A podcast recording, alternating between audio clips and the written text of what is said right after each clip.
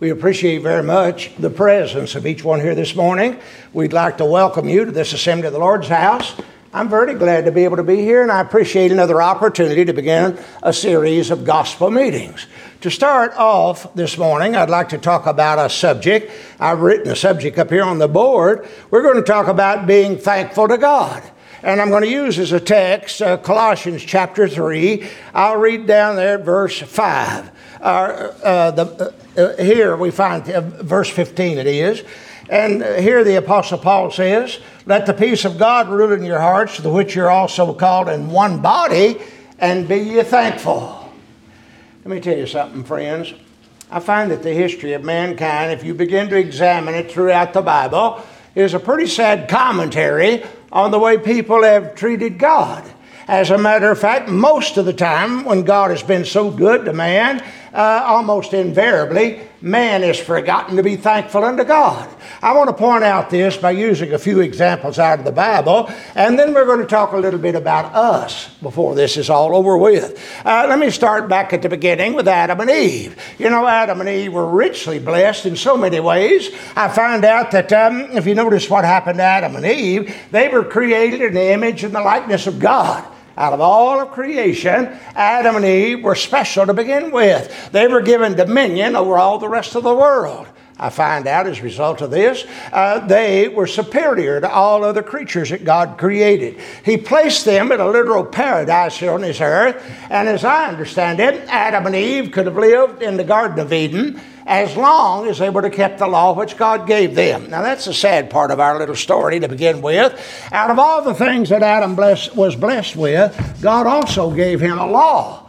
Now, a law um, from God you ought to be paying attention to. He told Adam and Eve, He said, Y'all can eat any of the fruits of the tree of this garden that you want to, except this particular tree right here. He said, Thou shalt not eat of this tree. And the day that you eat of this tree, thou shalt surely die. Now, I don't know how you feel about that. I believe if I had someone who had created, created me special, uh, they'd given me dominion, they'd given me a Garden of Eden to live in, I believe I would have been thankful. Was Adam and Eve thankful? Apparently not. The only law which he asked of them, we find out that they broke that law.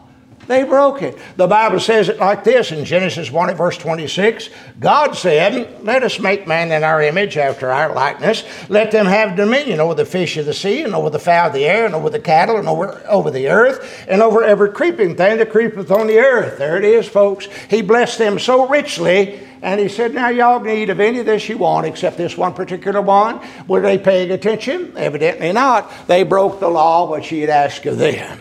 Now, that just sort of sets the stage. Uh, it's going to be that way for a little while. And uh, let's just move on over to the children of Israel. Now, the children of Israel, you know, they were richly blessed in the sight of God. In Exodus, the 14th chapter, verse 13, Moses said unto the people, Fear ye not, stand still and see the salvation of the Lord, which he shall show you today. For the Egyptians whom ye have seen today, you shall see them again no more forever. The Lord shall fight for you, and ye shall hold your peace. What about Israel? Here we find out that God delivers them out of bondage. Uh, he tells them He's going to fight their battles for them, which He did on many occasions. He upheld the hands of Israel over enemies, which they could never have met on their own. He, furthermore, I find out that uh, to be a child of God, all you had to do was be born into the family of God. So all these Israelites, um, they were by their birthright children of God. Furthermore, Israel got hungry out there in the wilderness. That's a disgusting story to me. You know, they're hardly out of Egyptian bondage, and they're already whining among themselves. I wish you'd have left us back in the land of Egypt uh, where our pots were full and we had plenty to eat. And that's the way that they whined and moaned all of their existence, just about. This particular time, God caused bread to fall out of the sky that they might have something to eat. Not long, they began to whine about the bread, and He caused great coveys of quail to come into the camp that they might have meat to eat. God, directed um, Israel by a pillar of cloud by day and a pillar of fire by night. Now, would you be thankful somebody's fighting your battles for you? Somebody is feeding you, somebody is giving you direction. Well, that wasn't the case with Israel. I find out that Israel's constant in idolatry and fornication and adultery. They were constantly, as we've said, uh, and one of the things that characterizes Israel in the olden days, Israel murmured and they complained. They weren't a bit thankful for all the things God had done for them. We find out at every opportunity, just about, they forgot how thankful that they ought to be to God. That's enough of the Old Testament. Let's move over to the New Testament and let's see if we're doing any better as we get a little further over in the Bible. The one I'd like to talk about to begin with in the New Testament is um, Judas. Do you ever think about Judas? I think about Judas quite a little bit. You know, Judas was chosen as one of the apostles of Jesus far as I'm concerned, the greatest position that a mortal man could have a disciple, an apostle of Jesus Christ. Uh, Judas, now here's the thing that you ought to think about. You know, this morning I could have picked up this New Testament and we could have had the books of Matthew, Mark, Luke, and Judas. Sure, we could. He was an apostle just like the other fellows were. Is there a book of Judas? No. Not at all. In spite of all the opportunities Judas had, we find out that he was willing to sell it out. In Matthew, the 26th chapter, I'm going to read beginning of verse 14. Then one of the twelve, called Judas Iscariot, went unto the chief priest and said to them, What shall you give me, and I will deliver him unto you? And they coveted him for thirty pieces of silver.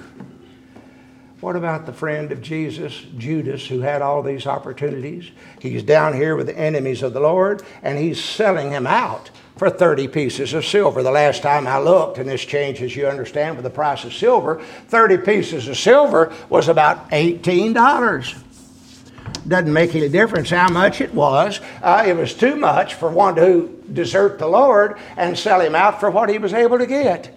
But that's exactly what Judas did. Uh, the opportunity which he had uh, ended up in his betrayal of Jesus Christ. Now, before you get you back up, hold on just a minute because I'm going to come back by here after a while, and you may have sold out the Lord cheaper than that. That's what Judas got, wound up hanging himself in remorse. Uh, let's do this again. I find there's another man, this is sort of an insignificant person. I simply call him the rich young ruler. But he had a great opportunity. This rich young ruler, the Bible talks about in Luke chapter 18, and uh, Jesus is going along the way, and uh, he observes this young man. And the Bible says Jesus loved him. We soon find out why the young man come up to Jesus and he said, Master, what must I do that I might have eternal life? And Jesus said, Keep the law, keep the commandments. He said, You know, I've kept the commandments all of my life. Jesus perceived what his trouble was, that he was very rich. He said, Go and sell which, that which is thine and come and follow me. You ever thought about that? You know, this rich young ruler could have been one of the first evangelists in the church. He might have been like Philip or Stephen and some of those other great guys. Uh, he could have gone from this point as a disciple of Jesus and done some great things. What does he do? Well, he shamefully melts back into that crowd, and that's all we ever know of him. The Bible says it in Luke 18, verse 23. When he had heard this, he was very sorrowful, for he was very rich. Come and follow me, the Lord said. Uh, you could be one of these great people who established the beginning of the Lord's uh, church here on this earth. No, he cashes it in. He was very rich. You know, think about that. I know one particular person, and I'm not going to get to call calling names yet. Uh, this person, his goal in his life is to be rich. He wants to be rich. Uh, is that what we ought to be willing to pursue riches uh, and forget about everything else? The next one now, you're going to be a little bit shocked about this one. The next fella is Peter, the Apostle Peter. Peter showed himself to be very unthankful on several occasions. You know, I'm really glad Peter's in his records in the Bible because it gives me a lot of courage. Peter was a great man, and I wouldn't dare take that away from him. And Peter was blessed in ways unlike any other apostle. Uh, Peter's the one that was chosen as an apostle, just like Judas was. He got that start. But Peter had an opportunity to be elevated above the ordinary apostles. And as a preacher of the gospel, I can't imagine the blessing God, uh, Jesus gave Peter. You know what he did? He told Peter, He says, I'm going to give unto you the keys of the kingdom of heaven, Matthew chapter 16.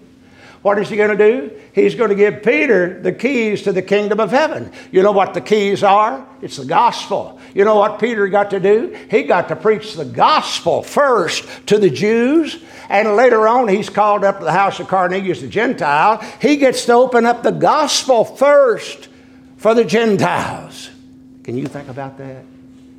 get to preach the gospel first for the Jews and the Gentiles. That's what Peter got. Peter's one night out on the Sea of Galilee. He saw Jesus come walking on the water. He said, Lord, if it be thee, bid me to come unto thee. Jesus said, Come on. And he stepped out of the boat and began to walk on the water just like the Lord and fared very well until he began to doubt.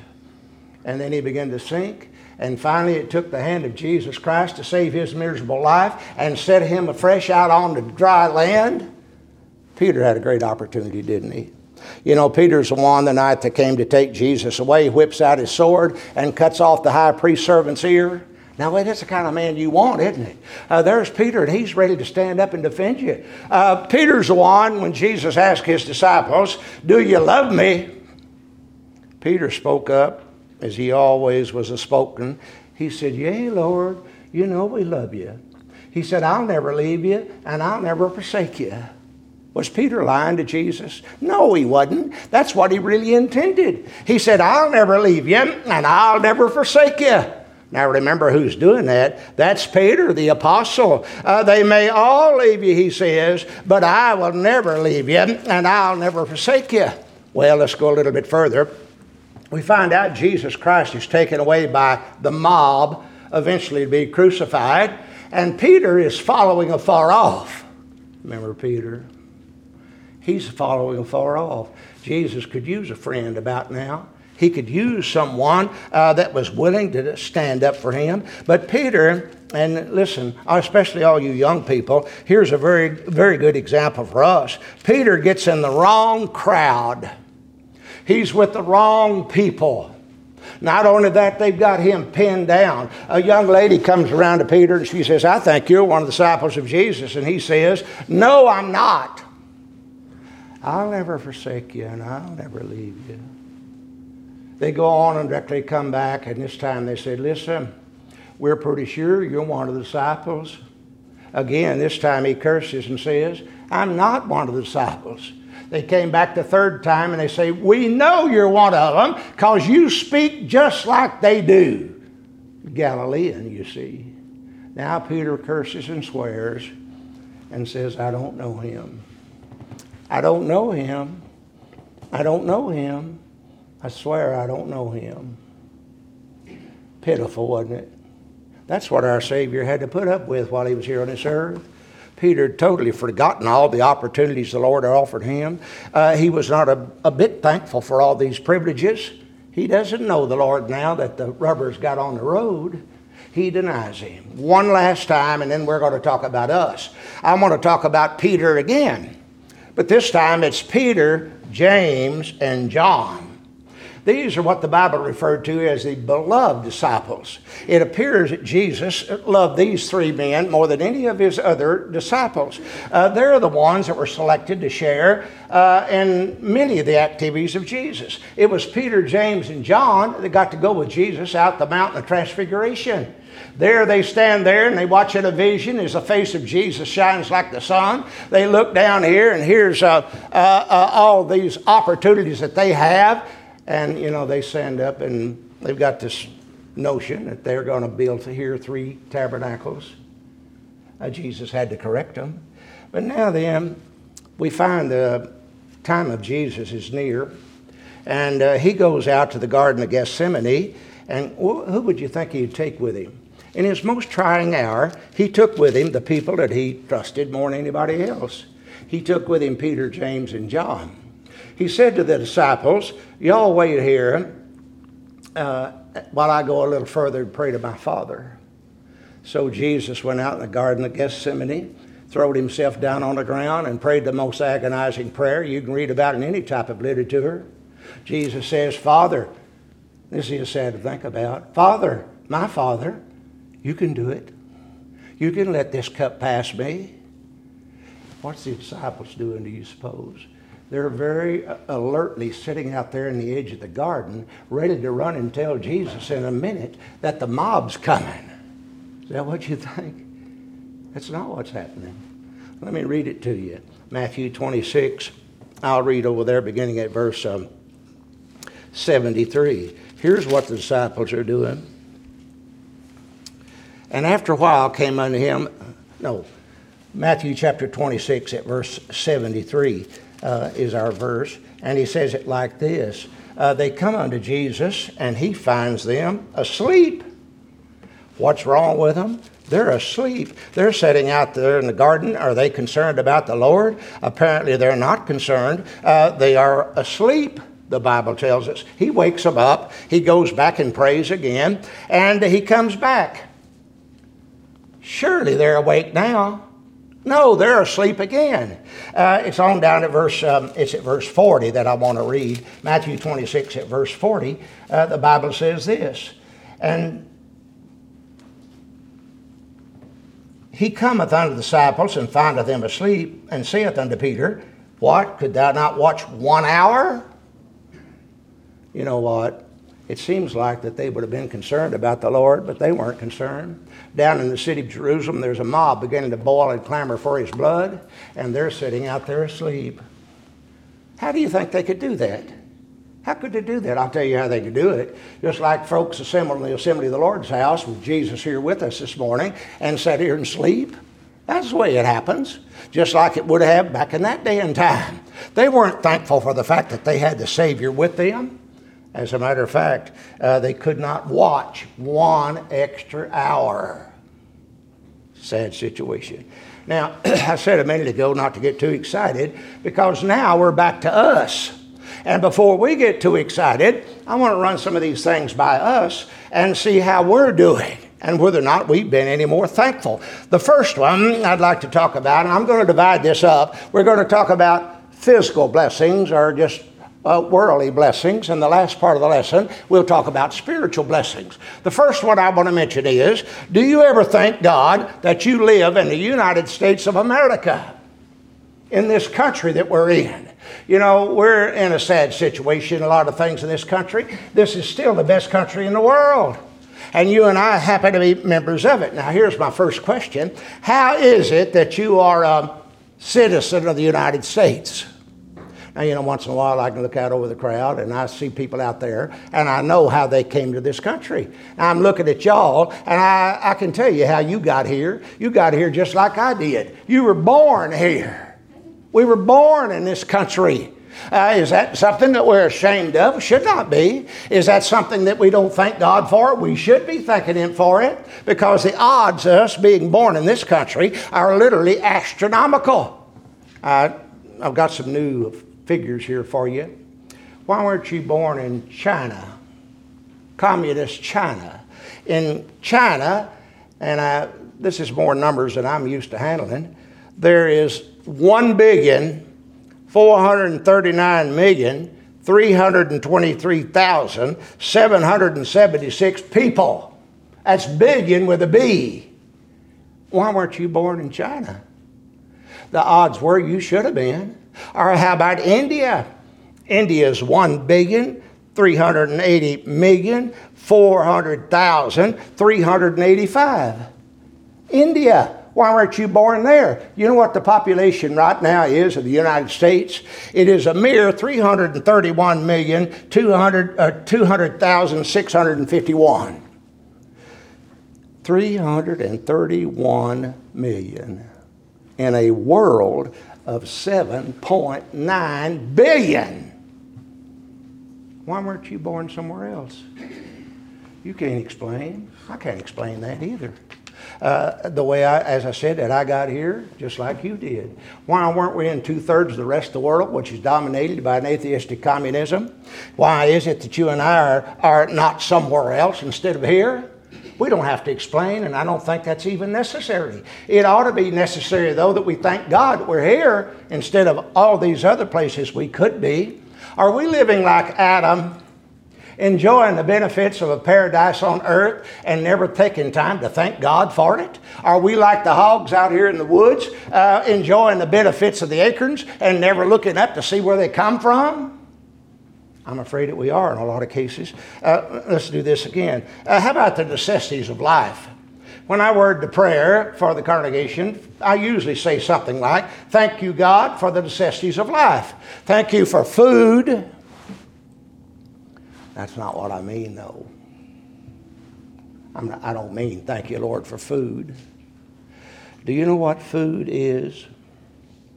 Food is a pancake sort made out of cornmeal and a glass of water to drink it with.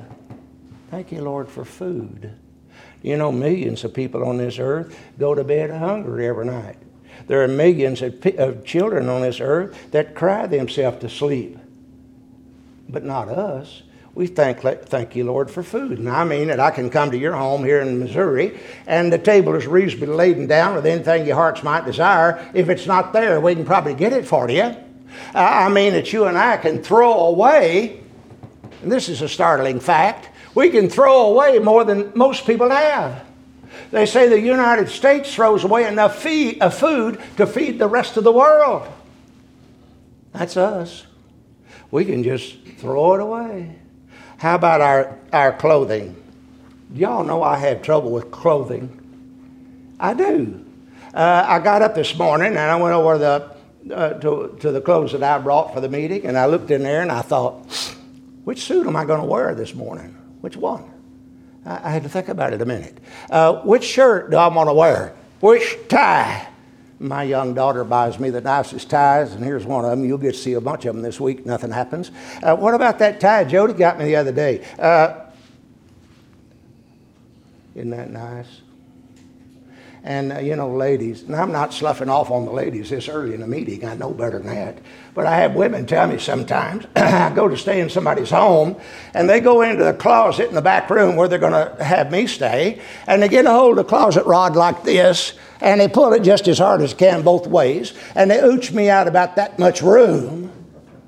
Now, that's not Cindy, she gave me plenty of room about that much room, and it's hung so full of clothing you couldn't hang something else in there sideways. And I hear him say, I don't have a thing to wear. Surely you don't mean that. Uh, what you mean is you don't have anything new, maybe, or you don't have anything that the girls haven't seen yet. You couldn't mean you don't have anything to wear. Uh, we're trying to get rid of all we got now uh, so we can get some more. Thank you, Lord, for clothing it's amazing, isn't it? I say thank you, Lord, for shelter. That's the crudest of all three of these terms. You know what sh- shelter is? Shelter's a sheet iron over your head in the summertime to keep the sun from baking your brains, and it is a tar paper uh, walls on a little shanty uh, to keep the north wind from freezing you to death. That's shelter. That's not what I'm talking about. I'm talking about your home and my home where we can come in. Uh, it's dry, it's warm, it's cool. Uh, we got pipes sticking out of the walls with water running out of them. Water running out of pipes right in your house. Uh, we've got electric equipment, we've got stoves, we got microwaves, we got all kinds of good stuff in our shelter. I had a man come around tell me one time he said, I'm going to tell you, he was a little bit swelled up over it all. He said, I'm going to tell you where I got all my stuff. I said, okay. He said, I work for it. Is that way you got yours? You work for it? Well, I want you to tell me something. How about people that work? I'm not talking about uh, eight to five. I'm not talking about uh, uh, different types of jobs that you might hold. I'm talking about people who labor.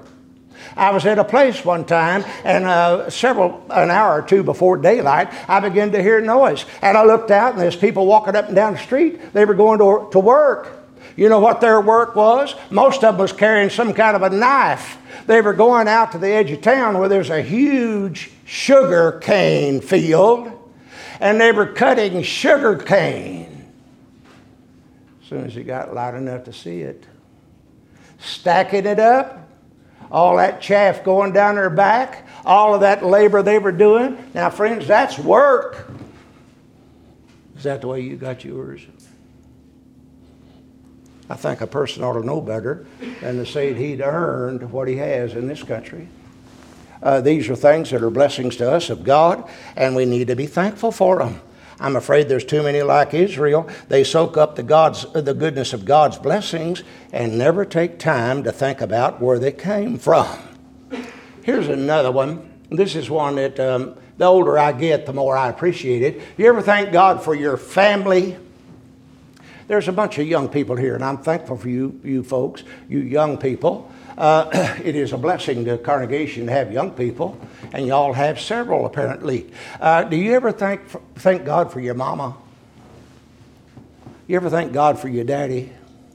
Especially if they're Christians and they want you to be a Christian, you need to be thankful for that because not everybody has a mama or a daddy. And if you've got one of each that are Christians, you're tremendously blessed. Let me tell you a little story. I had a young lady, she's a Christian now, but when I first met her, she wasn't. She told me, she said, all of my life, my mom and daddy didn't care anything about me. They didn't care when I came and went. And he said, you know, I, I really did uh, miss that. Said, I, I think that I needed some discipline. And said, here's what I'd do. I'd be out with two or three of my friends, and uh, uh, about 11 or 11:30 or something, wherever we were, one of them would say, "Oh man, I got to get home. I got a curfew. I got to be home by 11:30." And they'd take off and said the other other two, they'd say, "Yeah, you know, mom and daddy want me home. They'll be checking up on me. It's almost 11:30 or 12 or whatever it was. I got to go." She said, "You know what I'd do? I'd just make up me a curfew." Make it up. My mom and daddy didn't care when I came or left. So in a minute or two, I'd say, Yeah, I got to go. I got to get home. Mama's to be looking for me. And she said that wasn't true. But that's what she wanted. She wanted what we think we don't want. She wanted some discipline. She wanted to be able to think that somebody in this big wide world loved her like a mama or like a daddy, Young people, don't forget to thank God for your mother or your daddy. Also, and I want to get this in too, all you parents in the audience and grandparents, you thank God for your children, for your grandchildren. It is a great opportunity to have family, uh, children in your family and that's something we need to be thankful for. It is something which um, I'm afraid sometimes we fail to recognize just how valuable it is. I've raised two girls, as most of y'all know. My girls are now grown. And uh, I get to thinking about them once in a while. If I could um, start over, you know what I wish I could do? I wish I had a little more money. I could have bought them nicer clothes. I wish I would have had a little more money so I could have maybe taken them places they would like to go. I wish I could have um, sent them to a better school. I wish I could have bought them all the stuff they wanted. Is that what you think? That's not right at all. You know what I wish I could do if I had them back? If I had them back when they were just about that tall, I used to call them both my little pink ice cream cones because that's what they made me think of. If I could just have them back when they were about that big and pick them up and hug them one more time.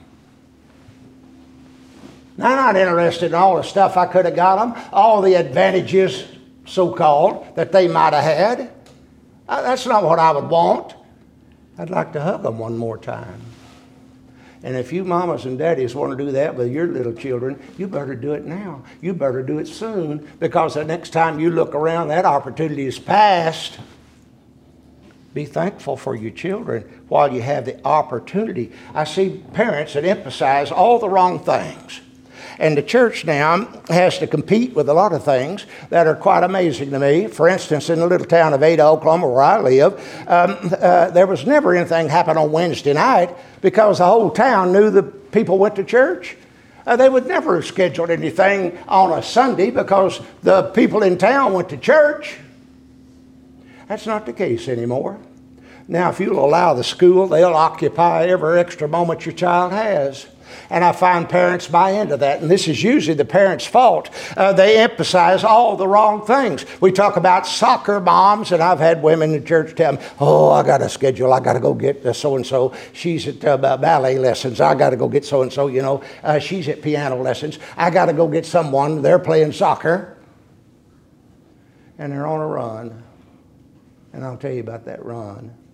15 minutes after they graduate from high school, all of that won't be worth a dime. It's over. It's through.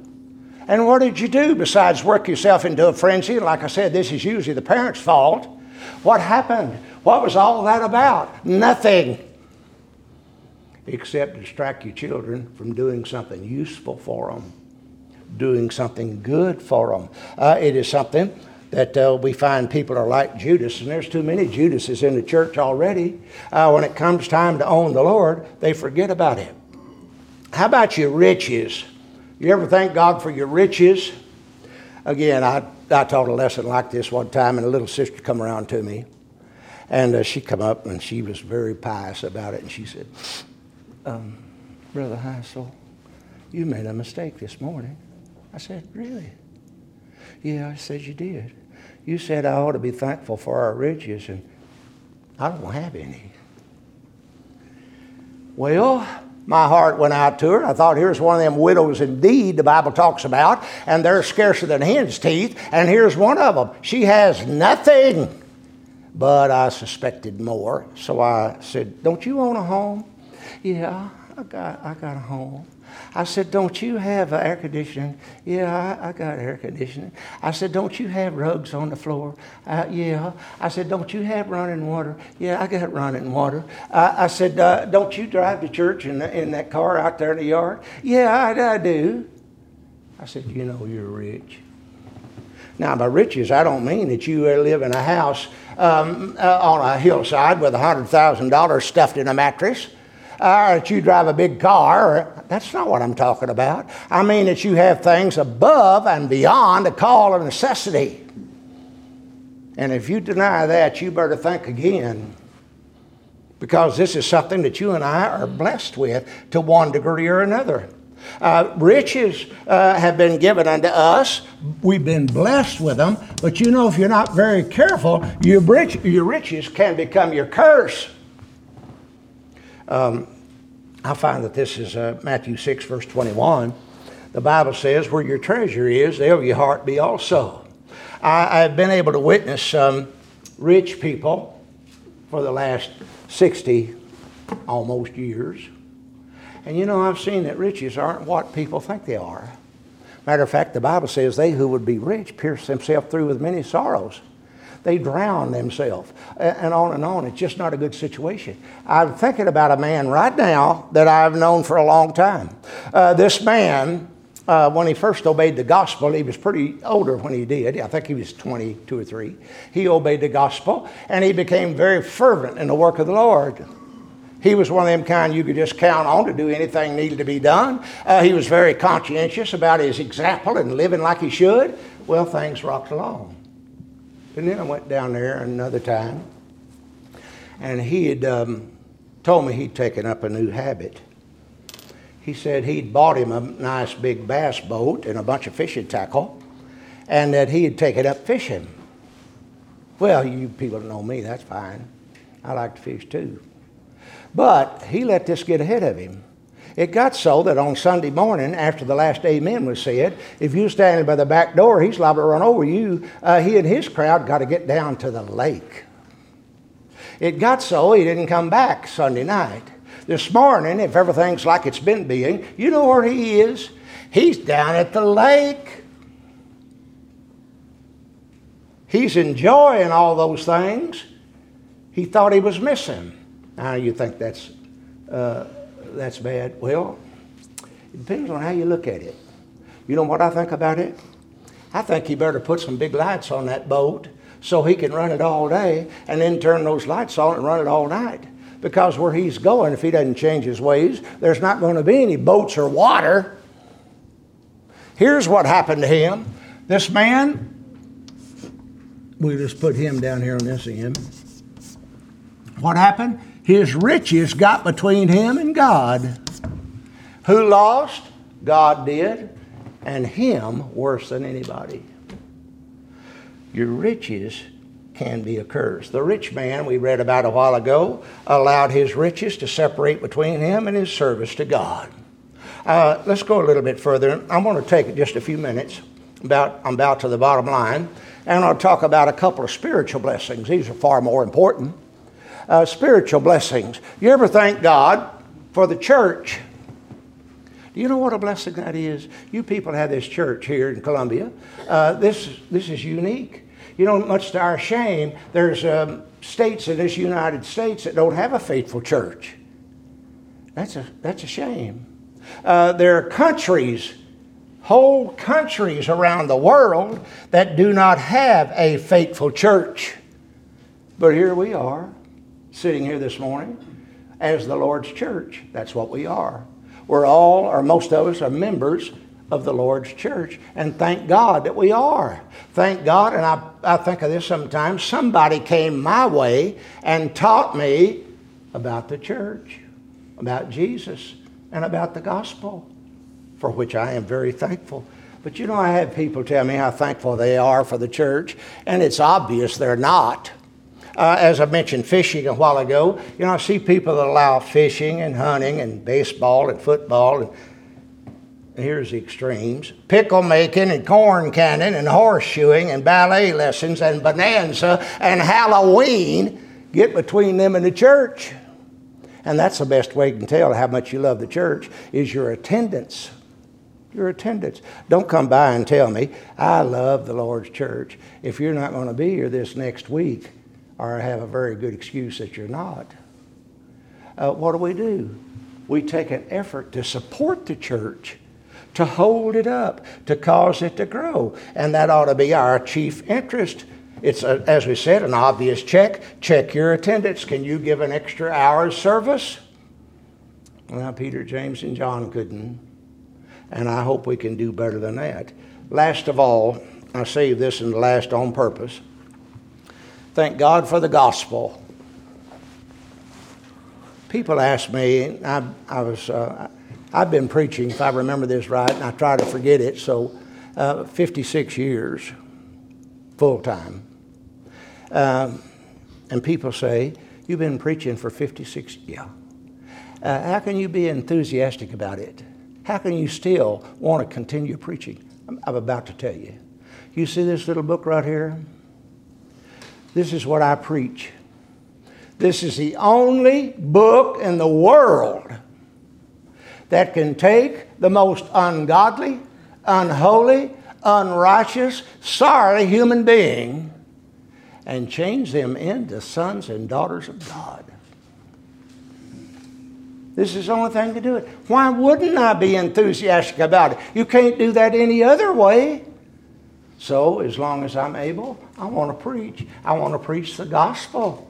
Do you thank God for the gospel? You know, the, the gospel, and I, am going to talk about this, I hope, one night this week, uh, was a secret. It was hidden from generations. It was hidden from the Old Testament prophets. It was hidden from angels. It was not revealed until everything was just right. Jesus died upon the cross, and it was revealed the power of God and salvation, according to Romans 1 verse 16. Thank God for the gospel of Christ. Now, uh, I heard, I don't know if it's still the same, Russia's in a mess too. Uh, that some of the churches over in Russia, and there's still some over there in spite of all that's going on, uh, they did not have the Bible written out like this because if you got caught with it, you might spend the rest of your days digging salt in Siberia. So they had the Bible torn up into individual pages. And I got to thinking about that. Suppose I was over there in Russia and I was concerned enough about the gospel, I would be willing to chance to have this page right here. This page is Romans chapter 9. Uh, what would I do with it? Would I take this page home and lay it over on the coffee table and forget about it?